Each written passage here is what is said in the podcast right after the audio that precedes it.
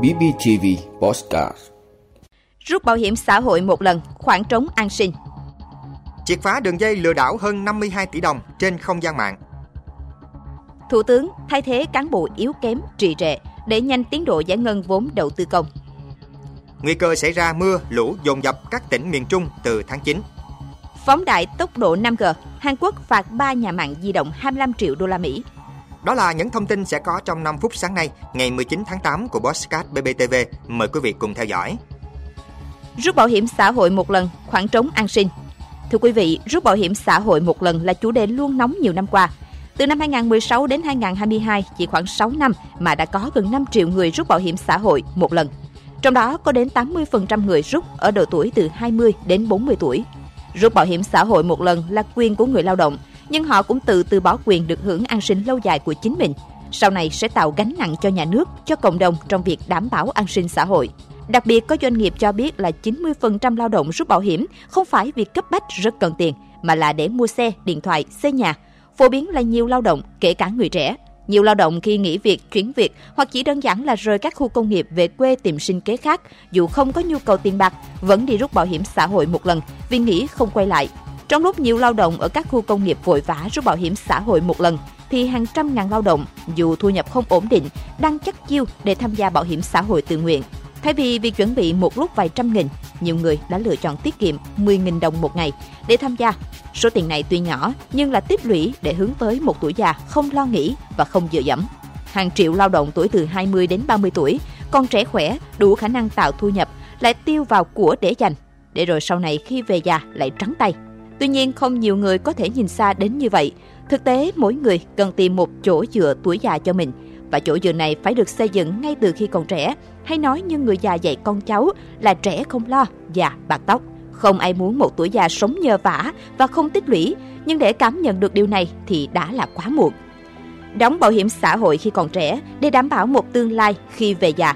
Đây cần trở thành suy nghĩ của mọi lao động khi bắt đầu đi làm.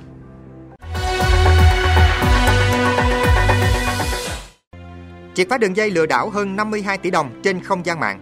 Thưa quý vị, Công an tỉnh Lạng Sơn và Cục An ninh mạng và Phòng chống tội phạm sử dụng công nghệ cao vừa triệt phá thành công đường dây lừa đảo chiếm đoạt tài sản trên không gian mạng, hoạt động liên tỉnh xuyên quốc gia. Bước đầu, Công an xác định có khoảng 1.500 người sập bẫy lừa đảo với số tiền bị chiếm đoạt hơn 52 tỷ đồng. Và đấu tranh chuyên án, Công an xác định Hoàng Phi Long sinh năm 1997, trú huyện Bắc Sơn, tỉnh Lạng Sơn, cư trú làm việc bên Campuchia là đối tượng chủ mưu cầm đầu chỉ đạo Vi Văn Tùng và 16 trường hợp khác thuê nhà, tuyển nhân viên làm việc tại Lạng Sơn để chỉ đạo điều hành nhóm đối tượng tại nhiều địa phương trên cả nước. Bằng thủ đoạn việc nhẹ lương cao, nhóm của Long sử dụng 18 tài khoản ngân hàng khác nhau để lừa đảo chiếm đoạt tài sản của hơn 1.500 người tại Việt Nam với số tiền khoảng 52,2 tỷ đồng. Hiện vụ việc đang được cơ quan công an điều tra làm rõ.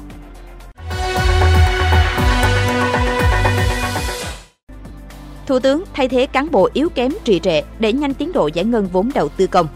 Thưa quý vị, Thủ tướng Chính phủ Phạm Minh Chính vừa ký công điện yêu cầu các bộ ngành địa phương để nhanh tiến độ giải ngân vốn đầu tư công những tháng cuối năm 2023. Thủ tướng Chính phủ yêu cầu các bộ, cơ quan trung ương và địa phương đẩy mạnh phân bổ, triển khai thực hiện và giải ngân vốn đầu tư công, nguồn vốn chương trình phục hồi và phát triển kinh tế xã hội, 3 chương trình mục tiêu quốc gia, đẩy nhanh tiến độ triển khai các công trình dự án đầu tư công trọng điểm. Quyết liệt, chủ động xử lý, tháo gỡ những vướng mắc khó khăn một cách kịp thời, hiệu quả, theo chức năng nhiệm vụ được giao. Thực hiện cơ chế phân công, giao trách nhiệm, phối hợp rõ ràng cụ thể về thẩm quyền, trách nhiệm giữa các cơ quan đơn vị trong việc hoàn thiện thủ tục đầu tư dự án. Tăng cường kỷ luật kỷ cương trong giải ngân vốn đầu tư công, tập trung đẩy nhanh tiến độ giải phóng mặt bằng, tiến độ thi công, tháo gỡ các khó khăn vướng mắc về đất đai, tài nguyên. Đáng chú ý, Thủ tướng yêu cầu thay thế kịp thời những cán bộ, công chức, viên chức yếu kém về năng lực, trì trệ, gây nhũng nhiễu, phiền hà, kiên quyết xử lý các hành vi tiêu cực, tham nhũng trong quản lý đầu tư công.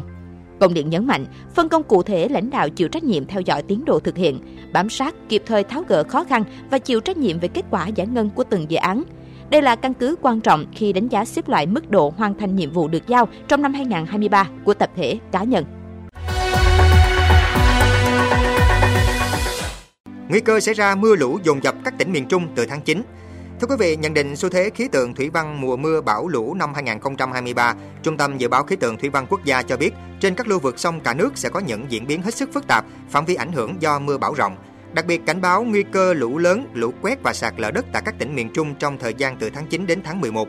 Để chủ động phòng ngừa, hạn chế tối đa những thiệt hại do mưa lũ gây ra, Bộ Tài nguyên và Môi trường đề nghị các bộ, Công thương, Bộ Nông nghiệp Phát triển Nông thôn chỉ đạo các đơn vị quản lý vận hành hồ, thực hiện việc đảm bảo an toàn các hồ và các công trình, các hoạt động khai thác sử dụng nước thuộc phạm vi quản lý. Ủy ban Nhân dân các tỉnh, thành phố chỉ đạo kiểm tra giám sát việc thực hiện quy trình vận hành liên hồ đối với các đơn vị quản lý vận hành hồ trên địa bàn.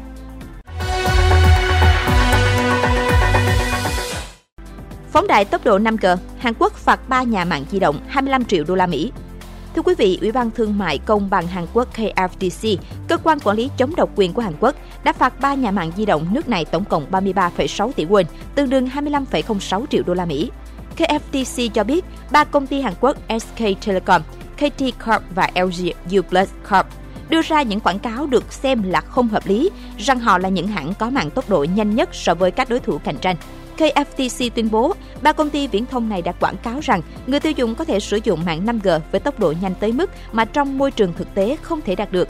Các công ty này đã quảng cáo tốc độ mạng 5G của họ nhanh hơn các đối thủ cạnh tranh mà không có bằng chứng. Để hỗ trợ các vụ kiện dân sự do người tiêu dùng tiến hành đang diễn ra, các quảng cáo do 3 nhà mạng cung cấp dịch vụ di động này đưa ra đã được cơ quan quản lý trình lên tòa án địa phương. KFTC đã áp đặt mức phạt 16,8 tỷ won đối với SK Telecom, 13,9 tỷ won đối với KT và 2,8 tỷ won đối với LG Uplus.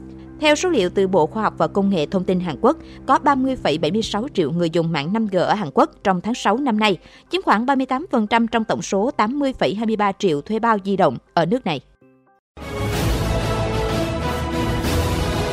Quý vị đã luôn ủng hộ các chương trình của Đài Phát thanh Truyền hình và Báo Bình Phước. Nếu có nhu cầu đăng thông tin quảng cáo ra vặt, quý khách hàng vui lòng liên hệ phòng dịch vụ quảng cáo phát hành số điện thoại 02713 887065. BBTV, vì bạn mỗi ngày.